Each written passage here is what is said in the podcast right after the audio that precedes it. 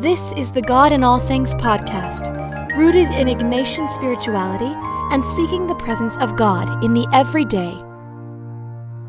You may have heard several months ago how a Google engineer claimed that Google's artificial intelligence chatbot, LaMDA, was sentient.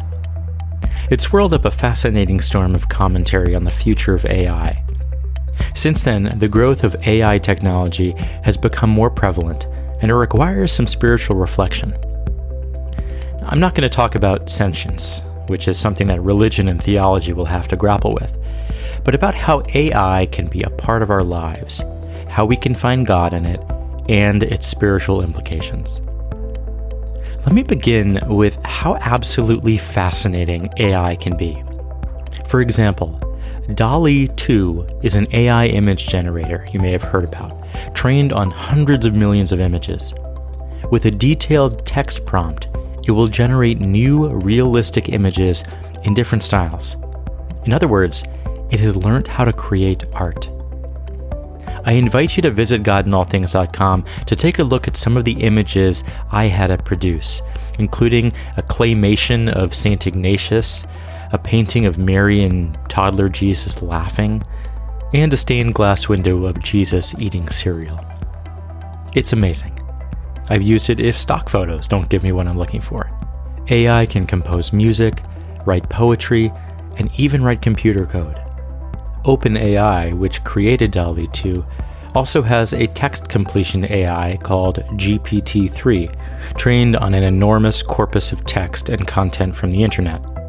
I've asked it to write a guided examen write a homily for a given scripture passage, write jokes, write a prayer petition for a certain theme, and even to converse as if it were a spiritual director. It did all these things amazingly well. New technologies are often met with initial resistance. But if we take a step back and look at the history of evolution, it's easy to see that technology is simply a part of nature's complexification process. Think about it. Nature is always creating and transcending itself. From the humble clamshell to the human brain, self organization is the name of the game. And as our technology becomes more sophisticated, we are transcending the limits of biology. We are becoming cyborgs, changing the very way we think about ourselves as humans. And AI, by the way, wrote that last paragraph. Theologian and scientist Ilia Delio has done a lot of work and reflection on this topic. She notes that the word technology comes from the Greek word techne, which means craft. As the AI previously summarized, nature is technological in that it recrafts itself and moves towards something new. We see the technology developed by nature and biology, like the clamshell, and so technology, like computers or AI, are simply a part of the trajectory of nature. Cyborgs, Delio says, are humans who have their abilities extended or enhanced by technology. Eyeglasses or hearing aids are an example. Even our phones become like second brains. And of course, there are pacemakers and artificial joints and limbs and hearts. All of these things make us cyborgs. And it's not a bad thing. Delio points out that technology can bring about the kingdom of God where blindness, deafness, and lameness can literally be healed.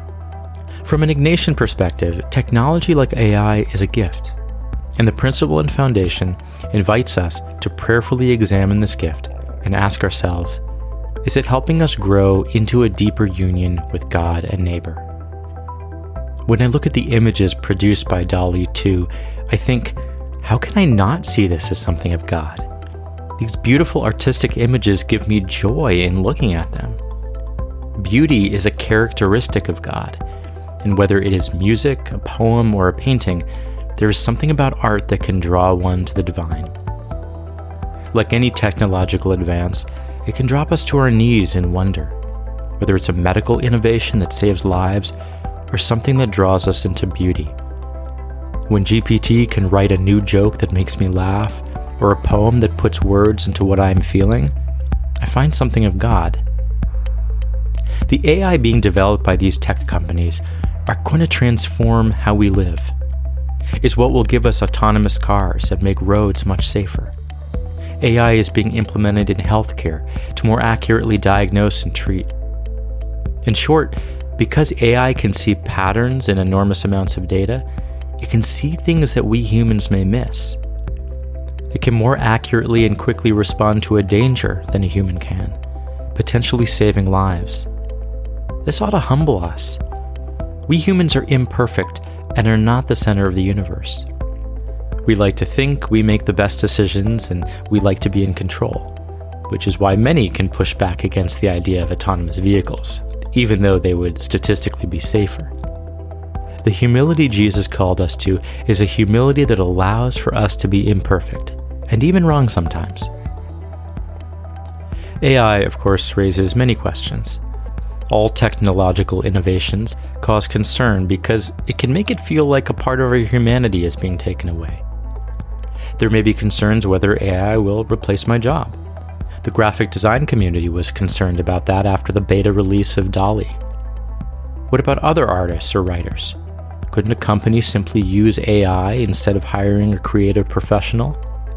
And what about spiritual directors or therapists? I've always thought that could never be replaced by AI. But in my experience with the GPT 3 spiritual director, it empathized, reflected back, and asked helpful questions to take me deeper into my prayer experience. Sure, it may not have the human touch, but it won't be long before the technology advances so much that even therapists and spiritual directors will begin worrying. These are valid concerns. One main problem is that with AI able to quickly do creative work for us, we'll focus more on the product than the process. Any artist will tell you that it's the process that is a big part of the satisfaction. AI, however, can enhance the creative process.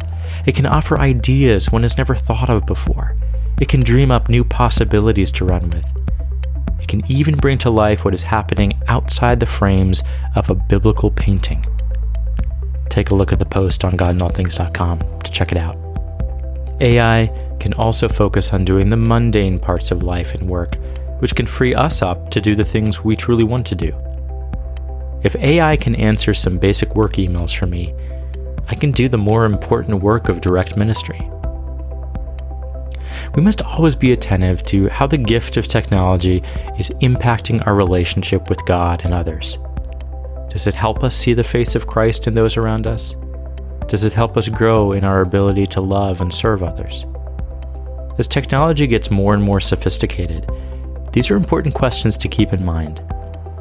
When we respond prayerfully to the advances in technology and the concerns that might accompany them, we can find God at work in and through them, using them for the good of all. Creation is dynamic and always being made anew. AI is a sign of this ongoing creation. In Luke's Gospel, the Holy Spirit comes down on Jesus like a dove. In Acts, it's like fire. What is the Holy Spirit if not our life's animator, shaping us anew in God? AI may not be the Holy Spirit, but in terms of what God is doing in the world, it is very much a manifestation of the Spirit's active presence. A spirituality that opens our hearts, minds, and imaginations to Christ is the one that can enable us to respond appropriately to technology, and what is more, enable us to be the church in and through technology. We are the body of Christ, called to be one with Christ and because that is who we are, we most likely will find our response is more Christ like and more human than anything AI is capable of. As a spiritual director, I'm not planning to be replaced by AI anytime soon. But I'm also not planning to be negative about it. As the people of God, we are called to be open to all of God's creation, even the small part of it we call technology.